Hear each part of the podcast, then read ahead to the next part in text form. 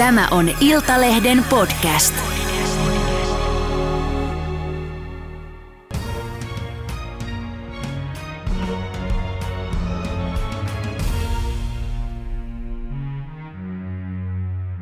Tervetuloa supersuosittu urheiluselostaja, urheilutoimittaja, nykyään vapaa herra ja muuten vuoden 2016 positiivisin suomalainen Kai Kunnas.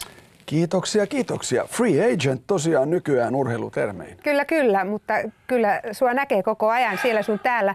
Mutta sano se, minkä takia sä herätät suomalaisissa niin voimakkaita tunteita, joko ihailua tai inhoa? Mistä se johtuu? Oletko sitä joskus kelannut? No kai se johtuu osittain siitä, että kyllä mä oon aika niin kuin musta-valkoinen sillä lailla, että mä tykkään vähän kärjistää asioita. Sitten se on varmaan vähän ulkonäöstäkö kiinni. Mikä sun ulkonäkö? No en mä tiedä, mä sain äh, Sochiin 2014 ehkä kaikkein tylyimmän kommentin ever. No, Saaks tässä sanoa rumin sanoa? saa, tää on sensuroimaton. Joo, no hyvä. Niinhän se onkin, joo. Se, se meni näin, että vitun, ruma, kalju, hörökorvanen, onnellinen hurri. Lopeta se selostaminen heti. Hae vaikka töitä sochilaisen homobaarin siivoojana. Terveisin tämä ja tämä. Oikeesti. Ihan oikeasti mä vastasin hänelle silleen vähän pilkä silmäkulmassa, että hain jo, mutta en saanut. Pakko jatkaa selostamista, mutta please koita kestää. Törkeetä. Mutta en mä tiedä, en mä Ne. tiedä. Mutta siis kyllä varmasti vähän on, en, en mä tiedä. Koska en mä halua niin kuin tavallaan vihastuttaa ketään, mutta mut kyllä mä haluan taas, että mulla on mielipiteitä. Totta kai, niin. Mutta eikö esimerkiksi, kun sä näytit näitä korvia, niin tota, eikö, nehän on sun identiteettiä ja sun, sun niinku osa persoonaa ja brändiä. No tänä päivänähän mä olen Twitterissäkin siipimutteri. Niin, mitä se tarkoittaa? No, koska joku sanoi, että mä oon siipimutterin näköinen. Ja oikeastaan, tiedätkö, se tuli. Mä sain 2002 olla Jay Leno showssa mukana. Mm. Ja mä sain sitten häneltä joulukortin kotiin. Ja hänellähän on valtava leuka. Kyllä. Ja siinä joulukortissa leuka oli sitten vielä pidempi ja kaikki joululahjat lo, roikku siitä leuasta. Ja silloinhan mä tajusin, että hei, tol herralla on leuka. Mulla on nää. Miksi mä näitä peittelen? Mm. Olitko peitellyt aikaisemmin niitä? Olin. Olitko? Koulussa siis, no 90, 11, 12-vuotiaana, niin keljuin päivä oli se, kun otettiin koulussa se luokkakuva. Voi. Ja siellä mä sitten aina hörökorvineni jossakin pyörin, koska todella silloin niin No koulussa mä olin välillä Dumbo ja välillä Pitkäkorva ja välillä Rotaflyer. Se oli semmoinen, semmoinen leikkikalu, joka niinku zzn, tosta vedettiin käyntiin ja sitten kaksi semmoista isoa korvaa lähti niinku ylöspäin. Et, et, et kouluaika oli vähän semmoinen, että et mä niinku häpesin ulkonäkööni, mutta en enää. Mm. No ihan mahtavaa. Lapset osaa olla tosi julmia. Se on, se on niinku julma maailma. Niin, onhan se tavallaan, kun se on niin... Ja silloin sitä on niinku itsekin vielä jollakin lailla niin hauras verrattuna, mm. mitä nyt on. Että totta kai eihän sitä koskaan täysin parkkiinnu. Et mm. Varmaan sullekin, jos joku heittää jotain ulkonäöstä, niin kyllä sitä vähän niin kuin peilin eteen menee. Et, et niin kuin Niin. tämä just Sochin homma, niin totta kai mä tiedän, että mä oon hörökorvanen ja kalju ja onnellinen ja hurrikin mä olen. Mm. Mutta onko mä ruma? Et kun mä muistan, että mä silloin illalla vähän niin kuin kattelin sillä silmällä, että onko mä todella niin, kuin niin ruma, että enhän mä nyt mikään Brad Pitt oo, kyllä mä sen tiedän. Eikö sä oot paremman näköinen kuin Brad Pitt? Kiitos. Huh. Mutta sä muistat tuon palautteen joka tapauksessa edelleen. Se on, mulla vielä, se on kännykässä tallella vielä. Niin. Se on kännykässä tallella vielä. Ja, ja, ja tota, mut mä niinku ajattelen, kun saa tollasta palautetta, niin mä ajattelen, että toivottavasti tämä henkilö ei sinä päivänä, tiedät sä, potkatsu koiraansa tai, tai, tai lyönyt vaimoaan tai jotain sellaista, että se, jos se paha olo niin kun saa purkautua sitten johonkin mm. muuhun, niin, niin Mm. Ja korvat on varmaan pieni huoli, kun ruvetaan katsomaan elämää niin kuin syvällä luupilla. Et neljä vuotta sitten sun elämä heitti totaalista kuperkeikkaa aamutoimien ohessa. Sä huomasit, että sä et pysty puhumaan. Mitä tapahtui? sen kuule, kun olisi niin kuin tiennyt, mutta mut ihan, ihan niin kuin mi, minu, minu te, te, te, te, Näytä noin, noin kun se meni. Miten Noin se meni. Siis mä tunsin tavallaan, että että jotain niin kuin lämmintä olisi kaadettu, niin kuin lämmintä hunajaa olisi kaadettu, tiedätkö, mun, mun päähän ja se valu pitkin poskeen ja toinen poskihan roikkuu myöskin hyvin selvästi, että, että mä niin kuin huomasin sen heti. Mm. Mä juoksin naapurei, naapureitten luo ja Arne ja Tellervo tuli onneksi avaamaan, kun se oli ennen kasi aamulla. Ja sitten mä siinä sanoin, että, että au, au, au, au, Auta, yritit sä sanoa, että auta? Ei kun, että ambulanssi. Ambulanssi. Niin, että soittakaa ambulanssi. He juoksi sitten meille ja soitti He tajus. ambulanssin. Ja se oli 7.50 pihalla ja 8.59 mut työnnettiin Meilahden stroke unittiin. Ja, ja siellä sitten nämä arkienkelit, jotka, jotka täällä pyörii, niin pelasti. No, en mä tiedä pelastivatko he henkeni, mutta ainakin siis sen, että en ole töpseleissä enkä kulje rollaattorilla mm. ja pystyn olemaan täällä. Et kyllä mä olen niin, niin kuin iloinen ja kiitollinen Suomen erikoissairaanhoitoa kohtaan, tutkimusta kohtaan, lääketiedettä kohtaan. Mm. Se oli siis aivoinfarkti. Se oli Infarkti. aivoinfarkti, tuli aivan puskista. Joo. Et, et, Mutta sitten kirjoitettiin sairaalasta kotiin, niin papereissa lukee, että perusterve mies, jolla määrittämätön aivoinfarkti. Mitään syytä mm. sille ei löydy. Mut Jäikö sulle mitään pysyvää haittaa tai oiretta siitä? Ainakaan näin mä en huomaa mitään. No, en mä mielestäni ihan yhtä niin kuin vahva puhuja on nyt kuin silloin ennen, mutta kuitenkin mähän, se oli mun työkalu ja mä olin kova puhumaan, niin, niin esimerkiksi vaimo on varmaan vaan ihan jopa vähän niin kuin, että no hyvä, että on vähän rahaa. Mutta mut tämmöisiä saattaa tietysti tulla, että, että mä saada niin kuin, saatan niin kuin sanoa, että onpa sulla kivat vihreät housut. Joo. Ja sitten sä korjaat, että eihän ne ole vihreät, että, että ne on niin kuin aivan, siinä on vähän ruskeita ja mitä. Mutta niinhän mä sanoin. Että niin kuin välillä ei itse kuule, kun sanoo väärin. Okei, että jotain pientä. Niin jotain pientä, koska siis mulla meni 6 miljoonaa aivosolua minuutissa. Mm. No sitten se johti lopulta siihen, että 2017 sä olit Yleisradion vakituinen selostaja ja urheilutoimittaja, niin sä sanoit itsesi irti. Kyllä. Ää, 27 vuotta Ylessä sai jäädä, niin sä olit kuitenkin todella suosittu. Minkä ihmeen takia jätit ää, vakaan työpaikan? Ei se helppo ollut. Mulla oli siis tavallaan mun unelmatyö. Ja sitten oli vielä, se oli just niitä aikoja, että, että oli tosi paljon niin kuin työttömyyttä. Ja jollakin lailla, tiedätkö, se semmoinen, että mulla on mun unelmatyö ja mä sanon sille ei. Mutta siinä oli se, että, että mun vaimolla oli todettu myöskin sitten vielä rintasyöpä puoli vuotta mun aivoinfarktin jälkeen, joulukuussa 2016. Mm. Ja me oltiin aina vaimon kanssa juteltu, että, että sit kun ollaan eläkkeellä, niin sit tehdään tätä ja tätä ja muutetaan vähän ehkä Espanjaan ja kaikkea tämmöistä. Ja silloin mä vaan niin kuin totesin, että nyt on nyt ja sit on sit. Ja, ja se on silleen, että sä muuttanut mun elämää tosi paljon. Että esimerkiksi nyt, kun mä olen täällä mm. sun haastattelussa, niin mä tunnen tämän tosi, tosi vahvana. Ja kun mä katson sua silmiin, niin, niin mä niinku tunnen, että voi kun ihanaa, että mä saan olla täällä.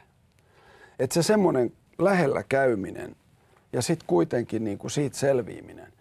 Ja sitten kun vielä, no syöpä on ollut mulle semmoinen apua, että, että se on ollut vähän niin kuin kuolemantuomio, kun isä meni syöpään 89 ja kaikkea tällaista. Mm. Että se niinku muutti kyllä sen, että mä en enää odota mitään, mä teen nyt. Mutta mm. ei se helppo ollut, mutta nyt mä voin kyllä sanoa, että... Ja mä en niinku kenenkään varpaille halua astua, kun mä sanon tämän, mutta mm. tavallaan niin se, niinku se aivoinfarkti paransi mun elämää.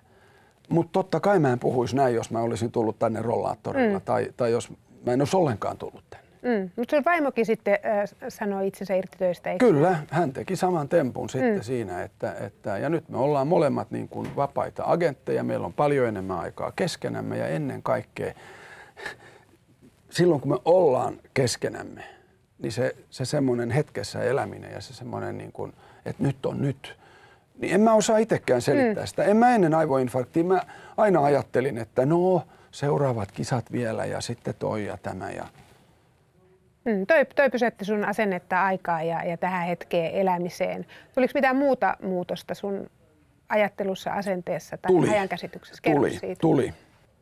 Mä muistan vielä, kun mä sairaalassa makasin sen infarktin jälkeen, niin mua niin kuin hirveästi harmitti se, että nyt mä en pääse Rion kisoihin. Rion olympiakisoihin ja mulla on niin kuin 13 olympiakisat ja tämä hieno putki menee poikki, että voi harmi. Nyt mä ajattelen niin kuin vaan niin päin, että wow, että mä oon saanut olla 13 olympiakisoissa. Ja sitten vielä Discoverin kanssa 14 Pyeongchang ja nyt Tokiokin vielä sitten, jos henki pihisee, niin mm. niin pääsen sinnekin sitten vielä Discoverin tiimissä. Et, et niin kuin, jos nämä kisat ei yhdelle äijälle riitä, niin sitten on ukosvikaa. Eli semmoinen, että tämä riittää. Ja nyt sitten kun, kun äitikin nukkui pois tässä alkuvuodesta, niin, niin mä oikein sanoin, että, että sitten kun mut haudataan, tapahtuu se huomenna tai 30 vuoden päästä, niin papin pitää sanoa, että tuo Sarkus on onnellinen mies, joka on saanut elämältä niin paljon, että enempää ei voi niin kuin pyytää. Että tämä elämältä kaiken sain, tämä mm. ihana laulu, niin se on niin kuin nyt näinä kolmena vuotena todella. Mä oon tajunnut sen, että, että vähän niin kuin Marit Feltranta sanoi tässä, että, että hänellä on ollut hyvä elämä, mm. vaikka hän 51-vuotiaana joutui lähteä. Mm. Elää semmoinen elämä, että on tyytyväinen, niin. tulipa se ja, ja, mu- ja mulla on nyt semmoinen olo, että, että mä oon saanut niin paljon, että kaikki on bonusta, että vielä pääsin sensuroimattomaan päivärintaankin. Kiitos sen, mm. että niin kun elämä jatkuu. Ja sitten vielä, että, että, että sekä mulla että vaimolla molemmilla vielä jatkuu. Niin, niin, niin tota. mm. Jos urasta puhutaan, niin pystytkö sanomaan, mikä on ollut sun urheilutoimittajuuden ja, ja, ja selostamisen niin kohokohta? Jos pitäisi vain yksi valita, onko sellaista? Mä sanoisin, että se on Torinon jääkiekon olympiafinaali Ruotsi-Suomi, vaikka siinä kävi niin karseesti kuin kävi. Mutta siinä oli niin pari juttua. Suomi oli sen turnauksen paras joukkue, mutta paras ei aina urheilus voita. Mm. Et nyt oli niin, että siinä yhdessä aloituksessa Saku Koivun maila meni poikki. Rikkinäisellä mailalla ei saa pelata. Hänen oli pakko hakea uusi maila Suomen vaihtoaitiosta. Ja sinä aikana Peter Forsberg syöttää Mats Sundinille, joka syöttää Niklas Lidströmille, joka vetää tolpan kautta sisään. Mutta sitten kun se matsi oli ohi, niin suomalaiset Teemut ja kaikki histu siellä ihan maansa myyneinä. Niin se oli hienoa huomata, kun, kun Ruotsin kapteeni Mats Sundin niin kun näytti joukkueelle, normaalistihan häviäjä käy onnittelemassa voittajaa. Mutta Ruotsikin tiesi, Sundin ja nämä tiesi sydämessään, että nyt oikeastaan toi paras joukkue sai vaan hopeata, niin Sundin näytti, että hei, ja voittajat lähti onnittelemaan ja. hopeamitalista. Et se oli niinku, siinä oli, siinä oli tämä 30-vuotinen tavallaan urheiluura ja, ja sen niin kuin monet, monet käänteet. Mm. Et, et joskus, joskus häviö menee niin kuin syvemmälle kuin voitto. Niin just. Katsotaan nyt, mun piti näyttää sulle kuvaa. Nythän mä kämmäsin täällä taas tietenkin. Tänne. Ei se Näin. mitään. Hei, palataan vuoteen 1988. No niin. Sä oot pannut tänne hashtag tukka, hashtag fleda, hashtag Joo. kutrit, hashtag otsakuontalo, hashtag hiukset. Mitä sä haluat kertoa tästä miehestä ja kuvasta, jolla on hiukset päässä? Oliko se sitten kova pala äh, tv oleville ihmisille, että hiukset lähti veke? Yleensäkin miehille, onko se kaljuntuminen kova pala? Ei se enää ole, koska mun mielestä itse asiassa nyt niin kuin kalju on hyvännäköinen mm. ja helppohoitoinen. Mm. Mutta kyllä se tollon oli. Kun, Oliko se? kun rupesi niin kuin huomaamaan, että ai, ai, ai, ai. Ja mähän tiesin, koska mun isä oli kalju. Että et kyllä se niin kuin jossain vaiheessa, mutta kun se rupesi niin kuin harveneen alle kolmekymppisenä. Että kyllä, siis vaikka se on pinnallista, mm. niin kyllä ainakin minä, niin kyllä sitä peilin edessä niin kuin haluaisi viihtyä vähän paremmin. Mm. Et, et kun olisi Susanen näköinen, niin eihän sitä olisi mitään hätää. Mutta säkin oot varmaan joskus peilin edessä, että voi vitsit. Mm. Esimerkiksi syöpäpotilaat, jotka on ollut mulla vieraana, niin he sanoivat, että vaikka se tuntuukin hassulta, niin se konkreettisia asia, kun täytessä, kun hiukset tippuu päästä hoitajan mm. takia, niin se on monelle tosi kova paikka. No mehän oltiin vaimon kanssa hetki kaljuja molemmat. Mm. Kerro siitä. No, sytostaatithan vei hänen, häneltäkin hiukset, mutta, mm. mutta tässäkin muutos. Hän oli blondi. Kasvo tummana. Nyt hän on tumma. Et mä on, niinku, ja, ja vielä sitten nyt kun, kun hän on Jääd Marianne, ja Espanjassa jäädi ei kukaan osaa sanoa, niin siellähän on Marianne, niin mä oon vähän niin kuin sanonutkin, että ensiksi mä olin 30 vuotta blondinkaan näimisissä, joka oli jäädi, ja nyt mä oon ollut kaksi vuotta Mariannen kanssa, joka on tumma. Et, hmm. Lucky you. Tämmöistä se elämä on, kun se muuttuu. Niin. Mitä sanoisit hänelle nyt, tai minkälainen hän oli silloin, esikoinen sylissä? Niin, nyt, nyt, nyt mä oon jo isoisä, aika tuore sellainen, mutta ehkä mä sanoisin hänelle, että älä pelkää muutosta. Et muutu ennen kuin on pakko, koska mm. sitten kun on pakko muuttuu, sitten on keljuu. Jos vaikka sote ajatellaan, Ruotsi teki sen 1995 ja meillä käännellään ja väännellään mm. vielä ja nyt se on vaikea tehdä. Nyt ei kukaan oikein, kun se on ihan, mutta se on pakko tehdä. Että se semmoinen, niin kuin, että mä oon tajunnut sen, että kaitsu, hyväksy muutos helpommin, älä on niin muutosvastarintainen. Mm. Pelottaako sinua kuolema? Mitä sä ajattelet kuolemasta? No ensinnäkin, siis ennen aivoinfarktiin, niin mä luulin tavallaan, että, että mä oon niin kuolematon. Ja se konkretisoitu tiedätkö, silleen, että sitten kun mä niitä Rion kisoja, mistä mä olin mm. veks, kattelin telkkarista ja kuuntelin radiosta ja kaikki selostukset tehtiin, kaikki haastattelut tehtiin, kaikki mitalit jaettiin, niin mä tajusin niin kuin, että kyllä olympiakisat järjestetään siis ilman kaikumasta. Mm. Ja se oli hirveän, hirveän opettavainen kokemus, koska mä, mä niin kuin huomasin, että ei mua tämä maailma tarvitse. Mutta henkilökohtaisesti pelottaako ajatus siitä, että, että lyhty himmenee? No nyt mä oon hyväksynyt sen, että joskus se himmenee. Ja jos se himmenee huomenna, niin onnellinen mies lähtee täältä. Mutta ehkä taas sitten, kun on niin kuin äitiäkin katsellut nämä viimeiset vuodet, niin, niin, niin kyllä mua niin kuin ehkä kipu tai sellainen, tietsä, että niin kuin äiti sanoi, että, että ei ole kiva ruostua rikki, kun ei enää jalat kanna ja korvat ei kuule ja silmät ei näe ja sä et niin kuin nippanappa pystyt lusikkaa pitämään suussa, niin, niin en mä tiedä, miltä musta silloin tulee tuntumaan. Hmm. En mä sanoisi, että se on pelkoa ehkä pikkusen silleen välillä, jos tiedät, sä jumputtaa täällä esimerkiksi, kun mä menen nukkumaan ja mä oon yksin kotona, niin saattaa tulla semmoinen olo, että ei kai vaan tuu uutta infarktia. Hmm. Kun, kun, ja tämä on yksi ollut myöskin tämän, tämän niin kuin, tavallaan sairastumisen jälkeisen ajan ihana, tiedätkö, se yhteisöllisyys, jonka sä tunnet tuntemattomien ihmisten kanssa, kun tulee kertoa, että tiedätkö, mulla on ollut kolme infarktia ja mulla on tämä silmä sokee, ja, mutta mut kyllä tämä ihan hyvin silti elämä mm. menee ja näin. Et kyllä ehkä vähän on tullut semmoinen välillä, että mm. et ei kai vaan, mutta mut mulla on käynyt niin hyvin ja mulla on niin, kuin niin paljon tavallaan ilon ja kiittämisen aihetta, että... Niin.